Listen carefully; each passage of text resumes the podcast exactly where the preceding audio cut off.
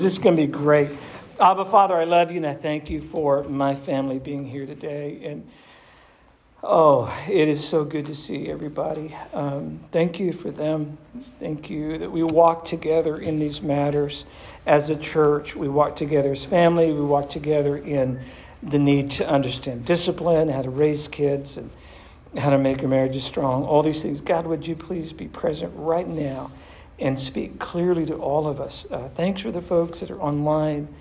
And I, I pray uh, they too will clearly sense your spirit and your truth. Lord, I love you, and I need you right now. In Jesus' name, amen. All right, let's talk about taking sides. Um, uh, by the way, uh, you you are all gracious people, and I know you handled all these things very kindly.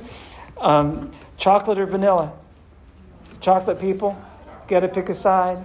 You are so walking in the will of God. Thank you so much. Chocolate people, my people are here. What about sweet tea versus unsweet tea? Unsweet. Really? You know, I'm from Massachusetts. I'm a Yankee. And there was no such thing as sweet tea. N- never heard of that until I... Till I came down south. And, and, you know, what about the Boston Red Sox and the Chicago Cubs? I realize it's a little personal. And, I, by the way, I am not going to bring up Tom Brady. Can I just get that out there? This is not about Tom Brady this morning. What about, pu- okay, now it's a little personal, so let's kind of back off on the hand raising here. What about public school versus homeschool? Ugh, a little polarizing, you know. Some of us are like, public school's great. Um, homeschool's the only way. What about maskers, non-maskers? You know, that's a sensitive issue, right? And what about this one? Vaxxers, anti-vaxxers. Galen. Boy, now this is sensitive, right? Um, and then, of course, spankers versus non eighty. We're going to be okay. Mom's here. All right. Spankers versus non-spankers. You know, we all see things, very critical issues, sometimes from different perspectives. And we bring sometimes a lot of deep emotional baggage from our childhoods, uh, how our parents raised us, and all those things.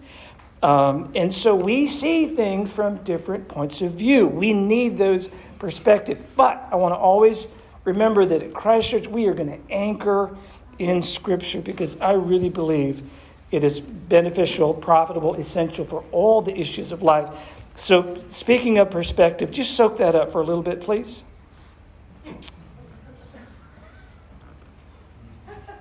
Thank you, Greg. I'm glad you're here. You know, I think she was seeing it from a different perspective, and and completely missed. Janice, do you? Okay, Janice is with us on that one. Lisa, are you okay? You know, I'm. Sometimes we see things from a different point of view, and poor Jonah. You know, it's hard. It's hard. Um, all right. What I want to do now is you're going to look at some text directly from the American Academy of Pediatrics on spanking. And I present this this morning not because I think they are the uh, cure-all, know-all, all things, all all about, about raising children, but I want you to know clearly the culture that we live in. This is our culture.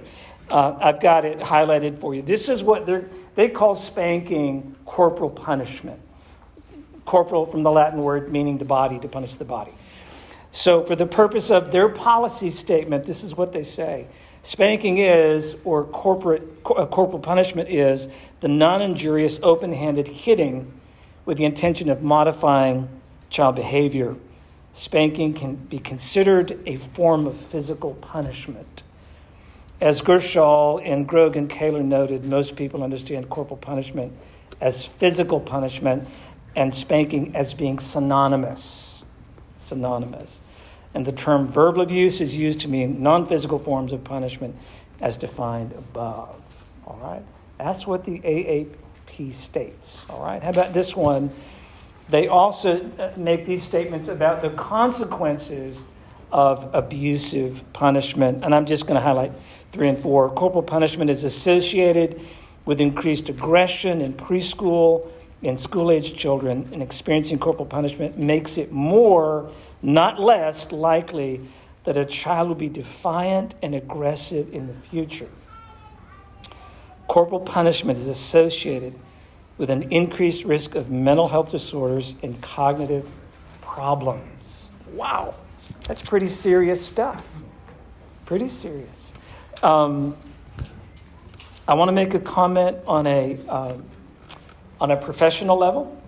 All right, and I want uh, and I, I want you to know. By the way, the A A P has uh, there's a group of pediatricians that have broken off from them. I want you to know that there are more than one agency regarding the medical profession of pediatrics. But I want you to know this. Regarding um, a very common diagnosis known as P T S D and complex P T S D, I want you to know that some of the key indicators that allow that diagnosis to be reasonable, that diagnosis, is when a child experiences, or an adult, experience experiences entrapment. There's no way out. There's no way out. Entrapment, number one. And when they experience physical punishment that is illogical, that makes no sense. And all of the people that I see, and, and my caseload is trauma heavy. What I mean by that, most of the people coming in the door to see me have experienced some form of radical trauma. There's an agency referring people to me now who have experienced radical trauma from a therapist. Okay? So the folk that walk in my door, I'm telling you, it is serious business. Okay? Entrapment. And one of one of the things that all of my clients say regarding their trauma is, I'm confused about it. It doesn't make sense. Okay? Real quick comment, and we're gonna we're gonna be on the fly here. Cats, if you grab them by their feet and drop them, whether it's a few inches off the bed or the couch, or a foot off the couch or something, T V, they will land on their feet. It's amazing. They have no collarbone. They have a very flexible spine and a tail. And more than anything, they have an advanced vestibular system. Their sense of balance and hearing is so advanced, they can orient spatially in a nanosecond on where their feet need to be, and they will land on their feet. We humans do not do that. When we fall, we, we, we're a little bilateral, we go, oh! And our arms go out. It's never, ah! You know, it's always, ah! And when you go down, it's almost like we posture and we freeze, ah! And we go down just like that. We can't turn and flip and land on our feet. We don't do it. We just kind of freeze and pass out in mid-flight. We have something cats don't have. We have a riding reflex, not physically like a cat. Our riding reflex is moral. It's an ethical riding reflex. It's called logic. One plus one is two feels really good on the brain. It just feels good, you know? And that's that writing reflex that we have. We know where to where to find the upright position, you know? And, and some dude in a grass skirt with a bone in his nose on an island that has never heard about Judeo Christian ethics, who knows nothing of Christianity, who knows nothing of Western thought and Western culture, that dude goes out and he spears a pig to feed his family, and somebody from another tribe steals it, he's going to be angry because that's a one plus one is three kind of thing. And he doesn't like it. And he knows nothing of God. We humans have an ability. We have a writing reflex ethically and morally. Do you understand? Now, I think it's God-given. I, I know it's God-given. What I'm trying to say is the A A P is onto something. And that's called child abuse.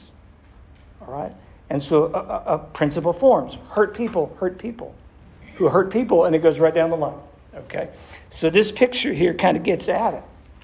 When you've got an angry, out-of-control dad who has poured out his wrath on a mom, she becomes an angry, out-of-control mom who pours it out on the kid, and the kid pours it out on the toy or the dog or something like that. Yeah, there's some truth in that. The A A P is onto something.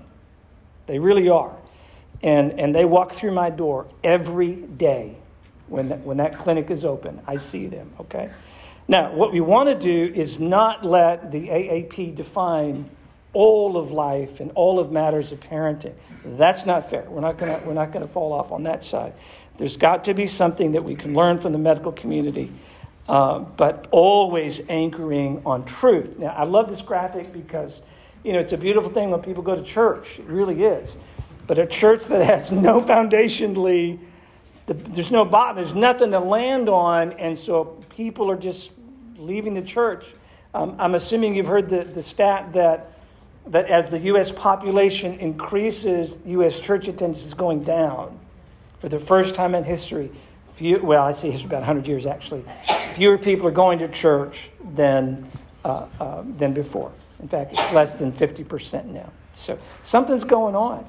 And I think churches that are doing their best to be relevant and non-offensive and take this really kind of soft approach, believing that if we can make it easy and dumb everything down to the lowest, softest, non-threatening common denominator that will be attractive to people, when the very opposite is true. I think we are a nation starving for the truth, starving for answers, starving for something solid to stand on, and that is where God's word comes in. Okay? All right. Getting at God's word's a little hard. Let's go to seminary for just a minute, okay? Can we do Bible college? Talk about hermeneutics. Hermeneutics, simply put, is the science, the discipline, and even at times the art of how you interpret Scripture.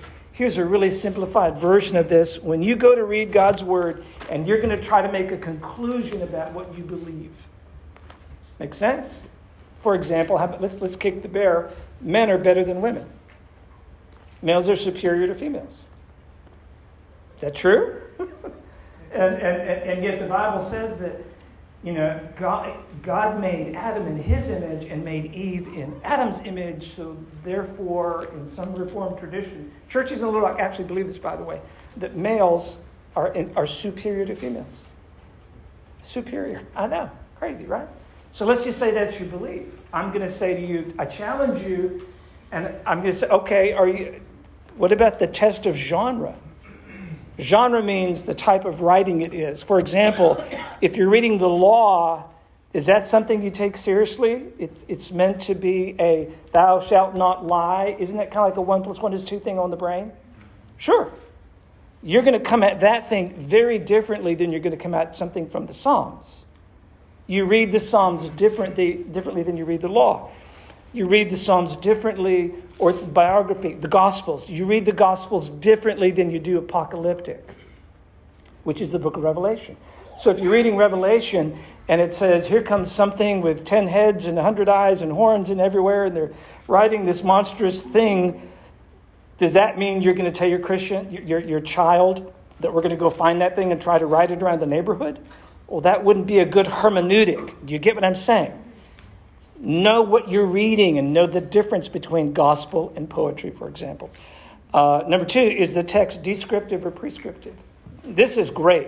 When you read the book of Acts, here's the question. Is Acts, what kind of genre? Oh, the genre is in Greek, historia, history. Now, history by its nature, is it prescriptive or descriptive? It's descriptive. It's telling you what happened, not what should happen. And it's it's a fascinating thing that churches all at all over Little Rock read Acts prescriptively. And one denomination favors Acts two, another Acts eight, another Acts ten, another Acts sixteen. And it's like they're grabbing at what they want, making it prescriptive. And that's why we have denominations and people that are a thousand miles apart, because we're not using the brain God gave us, not listening to the Spirit. What about what about keeping a verse in context? Is your belief in context that a man is better than a woman? By the way, they're not, but I'm, I'm trying to prove a point. And then what about this? Do the words mean what they say or say what they mean? Do you get what the word means? Because not everything translates from Hebrew or Greek in this wonderful, smooth, easy, seamless package into English. It doesn't always work well. It can be hard. And then what about this? Uh, I love that. The golden rule. The scriptures can only mean today what was originally meant by the Lord through the author. That's, that's a big rule. It cannot mean today something different then. It's got to be the same. And, you know, just as a, as a comment, we can't doubt in darkness what God has revealed in the light. In other words, the plain sense makes sense. Learn learn the Holy Spirit's wisdom in that. All right, so we're going to muscle through some things in the Proverbs. Now remember uh, about genre. What kind of what kind of genre is the book of Proverbs? It's, it's called wisdom literature. Wisdom. How do you interpret the wisdom literature? Are problem uh, problems? Are proverbs like laws? Like you're going to read Deuteronomy? Not at all. Not at all. Remember the verse, Proverbs twenty-two, train a child in the way he should go, and when he's old he won't depart from it. Is that a generalized principle or is it a guaranteed law? It's a principle. Don't force Proverbs into some law, legal kind of thing. Don't do that. That's not the point of wisdom. That's not how it works. So, child discipline, parenting one oh one. Let's look at what the scripture says about spanking. A wise son, in this instance, Bain, a wise son accepts his father's discipline, Musar, discipline, but a scoffer does not listen to rebuke. Interesting.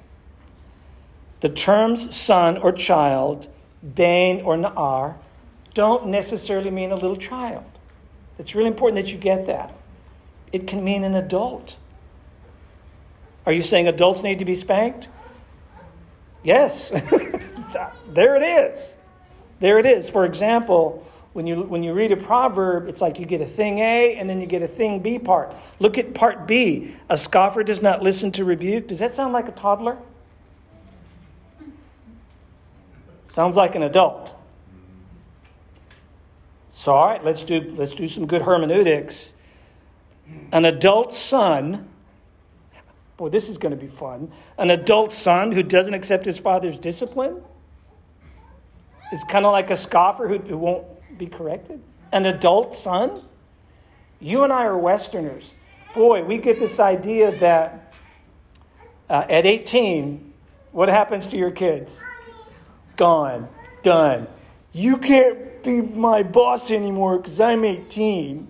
And yeah, I get to go do what I want, you know, and... and boy, we have these markers in Western culture. We are so excited about making a break with authority. We love it. We want a break from authority because we Americans don't like anybody telling us what to do. We love that. We want to do it all by myself, right? We love that. But it, these folks are not Americans. These are ancient Mediterranean people. You ready? You never outgrow your parents. If you're a Hebrew... you never outgrow your parents. And even if you're forty and your dad is sixty, you are still under his authority. That is so foreign to us. We are aliens. When you go to the book of Proverbs, we're the foreigners. We're the outsiders, all right? We don't need to Americanize them. We are the outsiders, right? So a wise son accepts a father's, a wise adult son. All right, Proverbs thirteen twenty-four. He who withholds his rod, a device to spank or punish, can also be used as uh, implements of war. By the way, he who withholds his rod hates, saneh, hates his son, even an adult son. But he who loves, hav, loves his child, disciplines him diligently. Wow. He who withholds his rod hates. To not discipline a child, whether it's a toddler, whether it's a teenager, whether it's an adult, is to treat him as though you hate him. Wow. He who fathers a fool does so to his sorrow, and the father of a fool has no joy. Discipline your son while there is hope. Tikvah, beautiful word in Hebrew, tikvah. Discipline your son while there's hope, and do not desire his death. Or you could translate that, set your heart on his destruction. Punishment is never vindictive. Discipline is never intended to be vindictive at all. Foolishness is bound in the heart of a child. Na'ar. And that can be, that can be a child, it's certainly a kid, but it can refer to an adult and a servant. The rod of discipline will remove that foolishness from the heart of a child. Okay? How about this one here? Apply your heart to discipline and your ears to the words of knowledge. Do not withhold discipline from a child. And though you strike him, this is, by the way, the most pointed references in the Old Testament. Though you strike him with a rod, he will not die. You shall strike him with a rod and rescue or deliver his soul from hell, from Sheol. That's one of the most pointed scriptures in, in the book of Proverbs that a lot of times uh, secularists and atheists turn to to say, aha, child abuse in the Bible. There it is right there, child abuse. All right? Apply your heart to discipline. Though you strike him with the rod, he will not die. Remember, we are not talking about a vulnerable and weak child, a little girl or a little boy. We are talking about people that are much older. All right. How about this one? The father of the righteous will greatly rejoice, and he who fathers a wise son will be glad in him. Let your father and your mother be glad, and let her rejoice who gave birth to you. Give me your heart, my son, and let your eyes delight in my ways. That is so critical to understanding what discipline is about. Proverbs twenty-nine fifteen, the rod and rebuke give wisdom, but a child who gets his own way brings shame to his mother. An adult son who gets his own way can bring shame to his mother, just like a teenager. Okay, all right. Let's talk about fathers in America. Now, this is this is something I, I used a couple Sundays ago. Uh, notice the significance of what happens in a home when when there's no father and there's no order and harmony and love that defines that home. By the way, these stats are from the U S Census Bureau. Okay, really significant.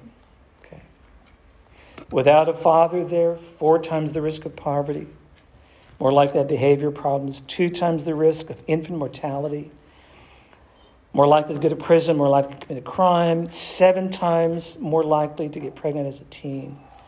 More likely to abuse. What's that about hurt people, hurting people who hurt people? No. Two more times likely to suffer obesity, et cetera. Pretty serious. Okay, what about this one right here? This just came out by the U S Census Bureau.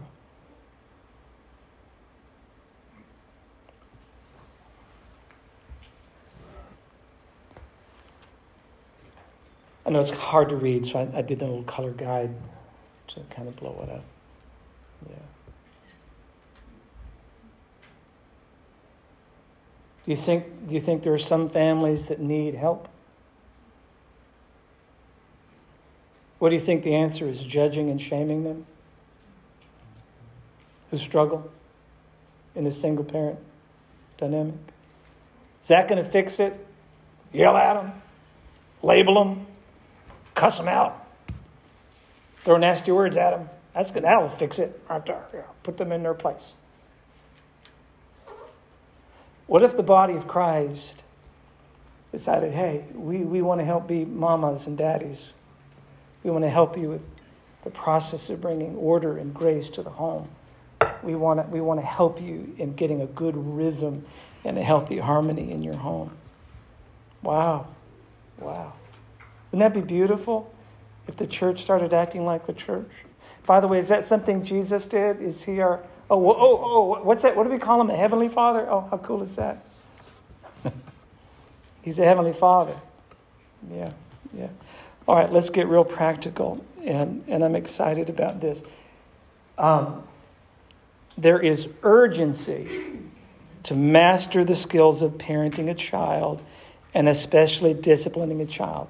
Again, there's urgency. You know, you, you can't wait to train a child and teach them the ways of God when they're sixteen. You missed it. It's too late. You know, well, it's not too late. Now's the perfect time to do the right thing. It's not too late, but you get the point.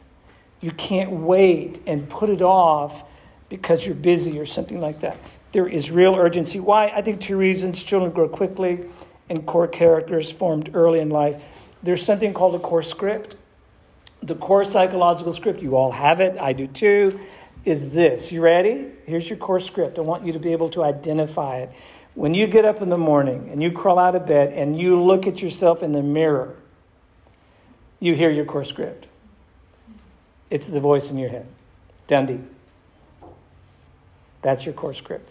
That course script forms by around age five.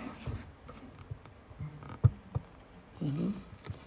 And it's anchored in how we are treated by our mom and our dad. Satan wants our kids, and boy, he wants them at an early age. Discipline, there is tremendous urgency on how you raise your kids, all right? Um, I, I'm not sure, I, I'm just telling you, don't wait, don't wait. And be alert to what is out there that's going to destroy, damage, and bring tremendous harm to our kids. Um, love is the healthiest motivation for child rearing and discipline, all right? Um, and there's lots and lots of scriptures. And I would just beg you, moms, dads, put your phones away. Just put them away. Put them away. Uh, I, I, I'm not I'm not being prophetic when I tell you, but I, I would not be surprised that D S M six, when it rolls out, whenever in the next four or five years, there'll be a device addiction disorder new entry, you know, that people are literally getting addicted to electronic device. And by the way, have you ever seen a, a, a toddler on an iPhone? How content they are? It's like it's like it's like a drug, and they, they get quiet and content, and oh, and what happens when you take it away? They stab you. They go for they go for the jugular, right? Yeah. This is the stuff that hints at the power of addiction relating to an electronic device. It's real, people. The dopamine drop that you get on your phone, it's powerful, okay? Um, the big rules. Do not discipline in anger, frustration, or as some twisted payback from your childhood. Don't. No, no, no, no, no. Psalm one oh three, thirteen and fourteen says that the Lord is a compassionate father, like a father who has compassion on his kids, and he knows that we're but dust. Do not discipline a child for being childish. That's really critical that you get that. When a child does the wrong thing, even flat out disobeys, they do that sometimes because they're childish. That's all. Spank? Nope. Nope. Not on that one. Not on that one. No spanking. All right. There are many, many other ways to spank. If you, you know, we've got our spankers and non-spankers. If you're a spanker, the one time you, I think you need to do it is when there's blatant rebellion and it's used, pay attention, as an attention-getting device. And here we're, we're going to deal with a little semantic battle with, with words here and what they may and may not mean. I do not believe in getting a belt or a, a rod or something and waylaying the fool out of a child. I do not believe in that. Do I believe that a wooden spoon and popping the hand or popping the bottom a couple times to get attention works? I actually do. I really do. And I think this is the intent uh, of this of this word that can be, and I'm telling you this word can be harsh in Hebrew, Naha. Not a fun word. Strike. Not a fun word, Naha. In fact, that's the word that describes how God Naha, Egypt, with ten plagues. Ki Naha struck Egypt. We are not talking about that. That is child abuse. That is criminal and must never be done by those who name the name of Jesus Christ or anybody else for that matter. We do not discipline Naha, a child, for being childish. When it comes to a spat or something on the hand or the bottom, I think that's in bounds. Uh, do not use an open hand. Only a wooden spoon or a spatula or something like that. Never a belt. Physical discipline is the last resort and never the first reaction. Last resort, never the first reaction. Okay. All right.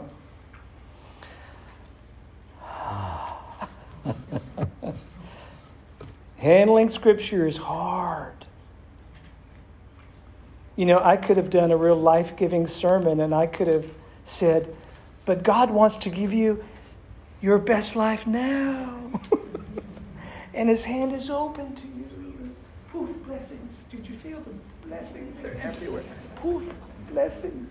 I could take my coat off and whoosh, blessings are falling everywhere. It's awesome. Oh. I could say, hey, you know where we're living and dying? Right at home. Where our marriages get stressed. Oh, that woman you gave me, Lord. She puts her hands on her head. Jonah, you're three days late, buddy. Your dinner's cold. And that whole thing, you know. Or the, the, the woman saying, you know, why do I feel like I have to parent my husband? I'm tired. And all the ladies chuckle because you know exactly what I'm talking about. You know, oh, you get tired. Right there, though, you're not supposed to discipline being childish. Edie, you've been hard on Lee, haven't you? You want to marry a man, not a boy. I got that. Yeah, that's good. That's good. Hey, people, this is where we're living, okay? It really is. This is where we live. And and we've got to learn to discipline. Now, if you're a non-spanker, an anti-spanker, you realize that I just said I, I'm making room for a spat on the hand or the bottom. And you might think that, that that's wrong. I love you. I need you to love me. Please don't shame me in the dirt. That's not the point. I'm not talking about child abuse. Okay. By the way, let's. This is really fun. Do you? What do you think? The, what do you think this phrase means? If they're such a godly person, I just spit. I am so sorry. That almost hit your toe.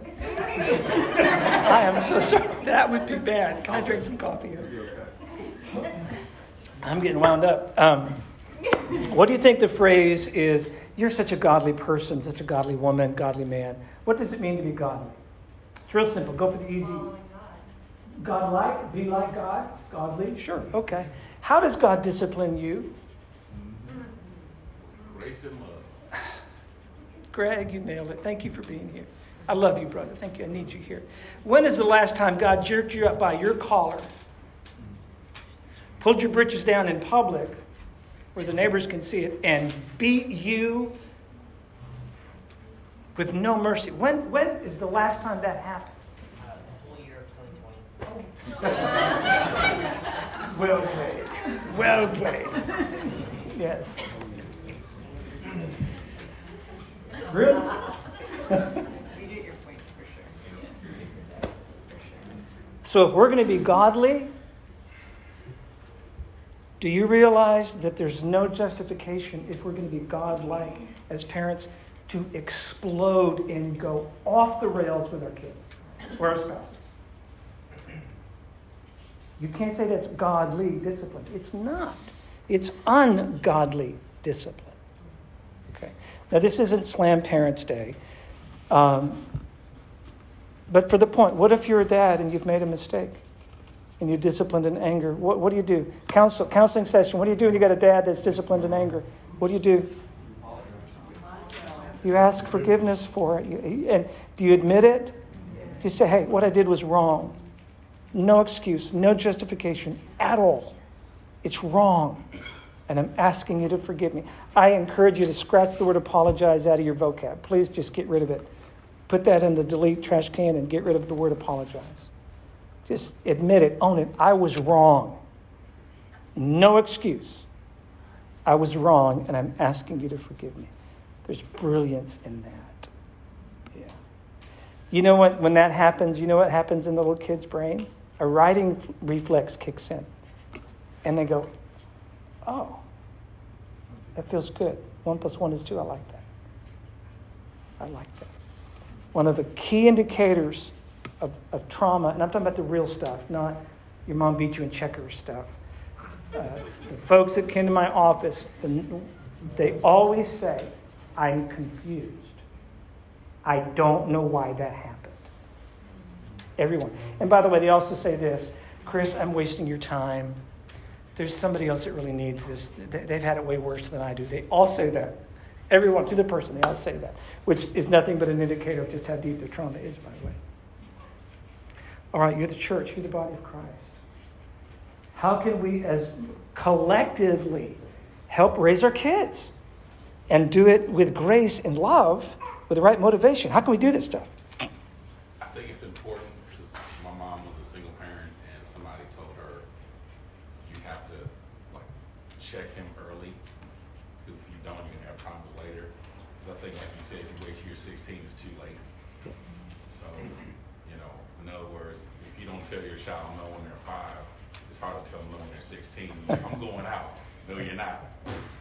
Yeah. So yeah. Yeah. My mom put a healthy respect and authority to me, her, not abuse. Yep. She got my attention, so when I was older, yeah. I kept myself in check. What happens to children who get their way all the time? Are they coachable in sports? Are they teachable in school? You see it, Justin, as a principal. Are they employable? The first time they get a, a bad eval, they have a full-on meltdown. Like, life's not fair. I told mine they must get used to hearing no at home. They were going to hear it live. Boy. Yeah, yeah, yeah, yeah, yeah. yeah. So vitamin N, right? We all need a daily dose of vitamin N. That's good. Someone else. How do we, the body of Christ, do we help raise our families? Because we need to do this together. This really is, I think, a matter of the body of Christ. Um, anybody? Yes, Terry? I found that if I admonished in private and praised in public, ah. it was really beneficial. Yeah. Uh, when my son did something good, I praised him in front of anybody that was there. Yeah. Friends, family, dogs, everyone. Yeah. And when he made a mistake, that was one-on-one. Yeah. And um, I think my son would have rather had a whooping than me telling him that I was disappointed. Ooh, say that one more time. That's big. I think my son would have rather had a physical whooping than me telling him that I was disappointed in his action. Yeah, that's so good, Terry. Oftentimes, again, for, for adults who as children develop what's called C P T S D, complex P T S D, they almost all agree with that. The thing that hurts the most isn't necessarily the fist or getting their body slammed, although that's horrific, but it's the shaming. But again, that yeah. was done one-on-one, face-to-face. Yeah, yeah, that's so good. I want to give you a quick story about me uh, when, when I was abused as a child. I have, I, have, I experienced child abuse on a, on a... You don't want to know my stories, all right? Let me just put it to you that way. But I'm going to give you one of them. Um, uh, Lisa, I have to be three and a half. Three and a half years. I've got, you weren't there. Let's read. So she's parenting her child right now. I wasn't there. I wasn't there, little Chrissy. Remember that. I was about three and a half, and uh, my bio dad, who I thought was one of the most evil humans that walked the earth, uh, decided I was acting like a baby. I was an immature little baby. Be- three and a half because I had a stuffed tiger. Yes, exactly. Yes, exactly. And I love my little stuffed tiger. And if you know anything about what's called object relations theory, which I com- I am completely, uh, I embrace that theory. Um, when when when you're a newborn baby, the object that you're that the infant attaches to is mommy's breast, and that object defines reality for the baby. Okay. All right, and then and that an object that replaces the breast is called a pacifier. Kind of looks like something, doesn't it? Ain't that something? Then what does it go to? A blankie. A blankie. A, a, a stuffed tiger, right? That is the object the child relates to that defines its world, right? And then maybe it's a bicycle, maybe it's a puppy. And then maybe it's a, a car. And maybe it's a job. And these are all things that define who we are. Well, my bio dad decided I was a baby and I didn't need a stuffed tiger. And he ripped it out of my hand. I am wailing. Okay. And he walks, I remember in the kitchen, this is in the kitchen, Joe, walked through the breezeway. I follow him. He goes into my garage. And in our garage, there were open rafters. Okay. And there were some two by fours up there. And he took it and he threw it up in the rafters. And my tiger landed up there, kind of on a rafter and kind of on a piece of two by, uh, plywood up there, and I could see Tiger up there. My heart was broken. That is child abuse, full-on child abuse. I'm sixty. Sonny, I've got video in my head. At sixty. By the way, that's called an eidetic memory, which means it's vivid, as opposed to aporetic, which means it's foggy and blurry and stuff. Deeply vivid memory of that. Um, you ready to get personal? Boy, we're getting personal now. Guess what's next to my bed right now? A stuffed tiger. A stuffed tiger. Yeah, about ten years ago, Lisa, ten years ago, something like that. My daughter Catherine said, "Hey, Dad, what do you want for Christmas?" And I went, "I want a stuffed tiger." And I got, and I went, "Why not? fifty, fifty-five-year-old guy gets a stuffed tiger if he wants it." So I did. and and and I've got it right there. And you know what? It doesn't make me a baby, even at sixty. You know what it makes me? It reveals I'm human, Janice. I'm human. Yeah. That's a child abuse story. Very real. I got lots more, and you don't want to hear them. I, I, I am a trophy of the grace of God. Let me just put it to that way. It's amazing that I'm here. It's a gift. And there's no doubt why I'm on planet Earth and why this church and Grace Counseling Clinic is making, wow, the difference. It's just awesome what's happening. All right. Hey, we need each other. You're the body of Christ. How do we do this thing? Somebody else. How do you raise kids? Carrie? Um, I have a question, actually.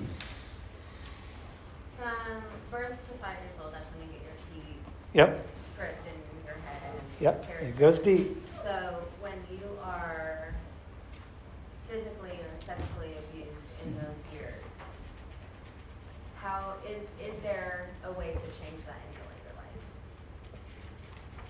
Church, your sister just asked a question. Yes, there's hope. Okay. Tikvah in Hebrew, there's hope. Okay. More. I tell you, Jesus, he can heal it all, right? Yes. Yeah. Testimony to that.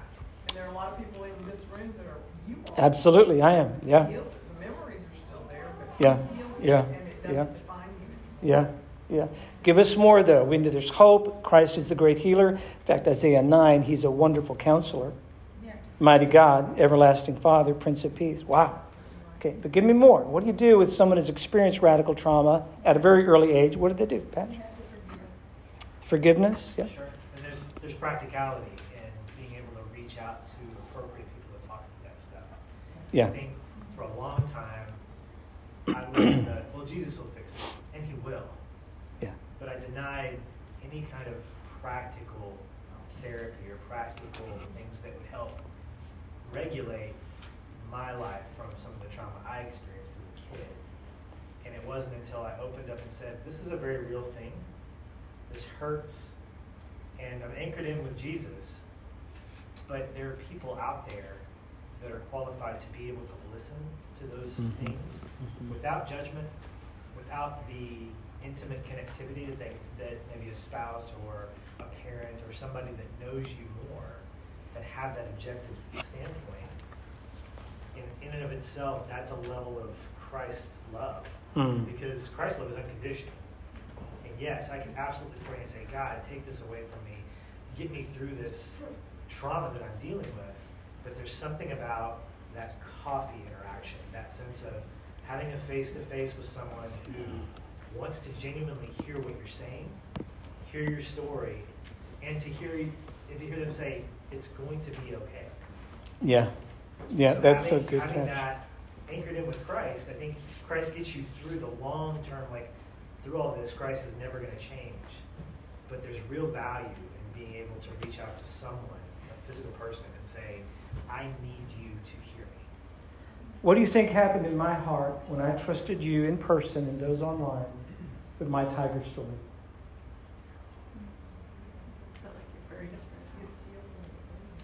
Maybe painful memories are not so heavy. What else? What's that? It loses its power. Loses some power. I like that. That's a really good idea. Somebody else? What do you think happened to me? Feel validated. Feel validated. Do I feel embarrassed and ashamed? And unknown. Boy, there it is. Can, do you have somebody to talk to? Okay, let's punch out a couple more here. Watch this. Discipline must intend to help the child share in the holiness of God. This is about godly character. Now watch this, Hebrews twelve ten. God disciplines us for our good in order that we may share his holiness. Parents who model sharing his the holiness of God are effective in raising their kids to do the same. Please soak that up. Parents who model sharing the holiness of God tend to be more effective in raising their kids to do the same. Godly character may be defined as repeating the words of Jesus and replicating the acts of Jesus. Here's some examples of what godliness looks like.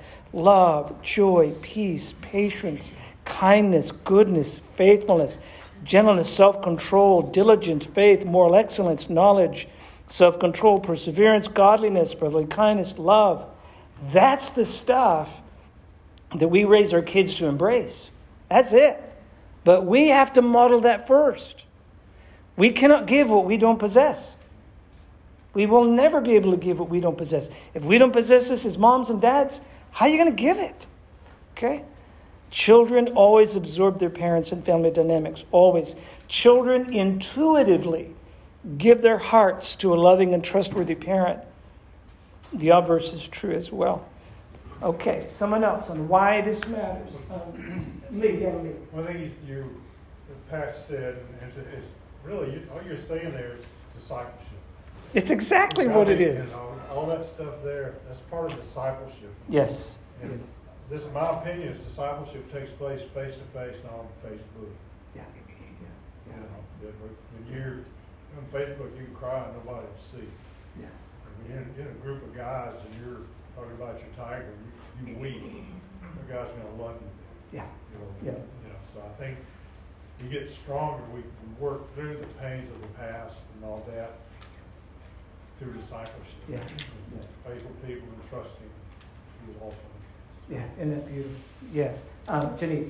Well, I kind of have a question because I know that um, godly discipline is is perfect in what is needed in families and not child abuse or anything like that. But we've got government agencies that have their noses so far in our business, and they are telling us we cannot discipline children yeah. because it's abuse.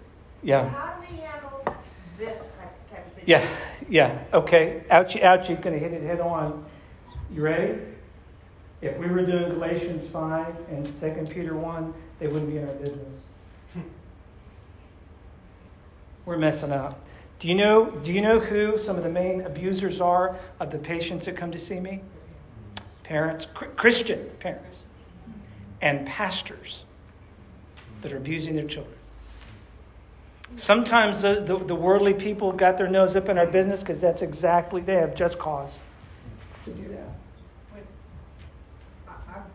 I'm excited to see the church has come so far because really, back in the day when I was dealing with all my stuff, the attitude was that is your past, you need to get over it and move forward. Well, yeah. One of the things that, and, and God had to teach me this because there wasn't a human being, you know, there wasn't a person there to do it, that you're never going to leave your past back there. Never. You turn around and look at it. Yeah. Yes. Grieve over it and acknowledge the pain yeah.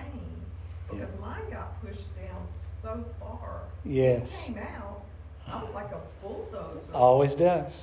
Over people. Yeah. And I just, you know, there are a lot of people left in the wake of my anger that was just because I was pushing it down and pushing it down, and it was my past. I had to get over it. Yeah. Edie, you just spoke such wisdom. Um, uh, the ego defense that you just described is called repression. And that doesn't work. Yeah. By the way, you can be single and be an amazing parent. Mason Collar, you're an amazing parent. Father Lee, uh, when you take guys fishing, when you talk about life, and you make them responsible, you know, like put your own worm on the hook kind of thing. You're helping these little guys become men, and that's a beautiful thing. You can be single and never been married and have a tremendous impact as as a male role model or as a female role model. Um, Stephen? Yeah, uh, someone online asked the question, does discipline prepare us to respond to and obey God? Absolutely. And it also helps us face life. And and if you want to go real deep, uh, look at how Christians are being persecuted around the world. Yep. Yep. Um, Stephen, yep. Also, uh, Nedra Sharp, who's not here, up in Northwest. Hey, Randy and Nedra. Um, She just wants to offer and say that Family Life does have podcasts and resources addressing this subject. Yeah.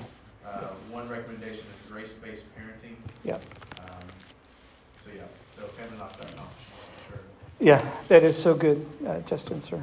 I was, I was going to say, um, kind of the things that I've realized over the years that I think this matters so much, but I think how mom and dad treat each other is very important. Yes. When it comes to child yes. discipline. Yes, yes, yes. Um, and then on top of that, I think that we have to, as godly parents, regularly separate their behavior from our love of them. Right? Like, it's not what you do that makes me love you. It's who you are. And you have to communicate that through behaviors and actions and words and affirm that constantly. Mm. Right? Like, and I would just encourage parents that I think discipline becomes so much more rich yeah. when when your child knows that regardless of my behavior, yeah, I'm known and loved by my parents. Yeah. Now this is a guy that deals with hundreds and hundreds of students, mm-hmm. and he sees it lived out. Real quick story: a dear client, um, a dear client. When her mom would discipline her, the mom would say, "Get out of my sight! I don't even want to look at you. I, I don't. I, I, I don't want to look at you." It's like it's like I, I, I don't. I don't want to do it. Yeah, yeah. They, they're, yeah. And and I'm seeing this. I'm seeing this person. They're out of state, and I wish it was face to face because that's when it really gets good. But healing is taking place. Because I'm helping them discover that they have worth in Christ outside of how their mom or their dad treats them. Wow. Can you imagine? Did anybody here want to go back to the Old Testament? You want to live that way? Where it's not based really on who you are, but what you do? Can you imagine? Wow. I don't I don't want that. I, I need grace. Parenting is hard. It's also very rewarding. Um, But I feel like my parents did a very good job of disciplining me and really like saw them discipline my sister who was closest in age to me, was three years older than me. And knowing, you know, what would be an effective discipline, because it wasn't always, you know, I got spanked a lot because that's what I needed. That's pretty much But my sister, she really, like spanking didn't even like phase her, but like, you know, being on timeout or not being able to go out with friends, stuff like that. Those were like far, you know, more effective, more yeah. effective punishment for her. But you know, even though my parents, I feel like did a really good job at that and kind of just establishing, you know, my morality. They also didn't. They were still humans, and they did a lot of things wrong. And you know, they didn't have the greatest marriage between the two of them. And I saw that too. And so parenting, you know, it's not just about your relationships with your kids. It's also about, you know, the relationships with those closest around you, your parents, your spouse, stuff like that. And if you, you know, were raised in a, an environment where any one of those was lacking, just ask God to put people in your life and seek out people that do it well and learn from them. Yes. Because yes, yes. I never... I never asked God for that, but he did that anyways. And, yeah, you know, yeah. because of that, I was able to still learn and grow yeah. in my, you know, especially when I left and I was in college and stuff like that. Yeah. Um, yeah. God can, you know, help you with mm-hmm. through things and still grow you as a person and parent you through other people. Boy, Matt, you, you hit it. All right, so check this out. At Christ Church, We begin with teaching. We do fellowship, is what's happening right now. We're going to break bread and worship together, and we're going to pray. Do you realize that at the end, this is when we do what Matt was just talking about? When we talk and we share our tiger stories and other stories, and we say, hey, Edie, you want to hear about how you did that? How was that again, Edie, or something like that? Or, and we chat and we talk and we pray together. And that's when we become family as the body of Christ, and you hear from a fatherly, dad-like heart or a mom-like heart, brother and sister, et cetera, and and we heal. So it's beautiful. So, um, uh, Michelle. Michelle, and, and I know time's late. Go ahead. Um, I was just thinking about how I've noticed, especially from younger men, but not strictly men, that they get to their twenties and they start reflecting on their upbringing, and even if they're parents were not all abusive, they were very loving, and they wanted to create structure and discipline for them. It's not uncommon to take in messages that maybe parents never meant to give, and it's very difficult sometimes to sort through that. And of course, in the cases where it really was abusive, emotionally or physically, whatever way, it's a lot harder. Um, but just encouraging people, especially if you're uh, discipling us, leading earlier, to help them process that and walk through that and refer to them and speak to us about professional, or just to say, you know, come to that place of like, my parents maybe were doing the best that they could, and how. Yeah. Even if that wasn't strictly perhaps what suited you best. And I had to process that for myself in the past ten years. Um, learning to accept that that's where I'm that that's, that's it's not strictly bad itself, but yeah. There are probably ways to get done better, but I didn't know that, they didn't know that. Yeah, parents are human too, aren't they? Yeah. And not every kid gets the signal straight. Yeah, I think, um, uh, Laura, I think, and then we'll do one more. I just wanted to say thank you to all the people here at Christ Church who have helped me become a parent, and now I parent my children, especially Andrea Lowry, for teaching my emotions class. Um, Amen. Yeah. Little hint there. Also, yeah.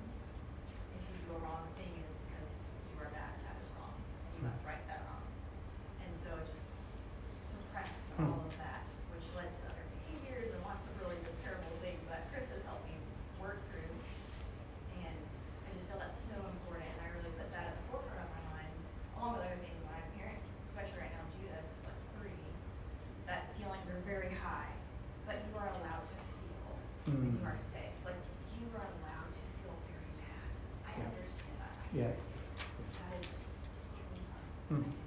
That is so what you're good. Not allowed to do is to react a certain way because of your feelings. Mm. You cannot hit me because you are mad. But you are allowed to feel that. Yeah, so and we find a different way to express that. Yeah. But I just, I want, I just want people to know, like, it's okay to feel that. That is so good. All those things are totally valid. Yeah, that's so good, Lord. Thank you, Mason. You're it, buddy. One.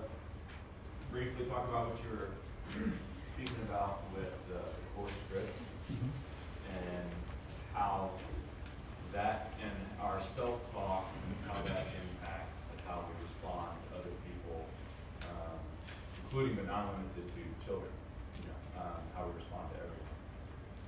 And so I know that uh, you and I have talked about this a lot, but if I'm looking in the mirror and I see things that aren't aligned with Christ, with my identity in Christ, with what Christ says about me, mm-hmm. then every thought that I have throughout the day about myself will run through that core script. Yes. And it's filtered by that. So if I have fifteen thoughts about myself, and that's impacted by me just having a, having parents who aren't perfect. You know, they're worldly parents. I mean, they're trying their best. They did an awesome job, I, I think, but they're not perfect. Uh, that course grip comes to mind, and that self-thought comes to my head, am I correcting that to what Christ called me? Mm. The same number of times that it comes to mind throughout the day. Thank you. Thank you. Uh, let's do this. Let's just kind of get quiet and uh, take a, a look deep inside. Uh, in John fifteen, verse nine, Jesus is teaching the disciples. By the way, he says, I'm not going to call you slave. I'm going to call you friend. And there, there's a level of intimacy that is beautiful. And he says to them, as the Father has loved me, so I have loved you. Abide in my love. Could you just let your brain soak up the idea that you are as loved as Jesus is loved? That can make up for a lot of pain. That can make up for a lot of loss. And Mason is onto that. You know, if you have Christ's esteem and that I am as loved as Christ is loved, then that can change everything about my day and how I'm going to think and value and, and act. Uh, greater... There's no greater love than this, that a man would lay down his life for his friend. And Jesus Christ has laid down his life for you.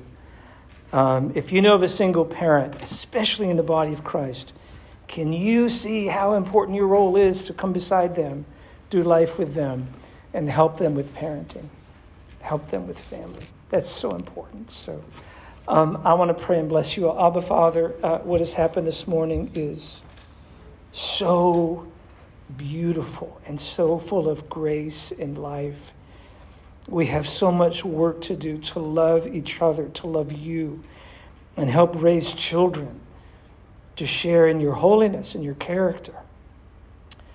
Lord, we cannot give away what we don't possess. And so as adults and as grandparents, help us to literally walk out the esteem of your Son so that we are like him and we can pass that on.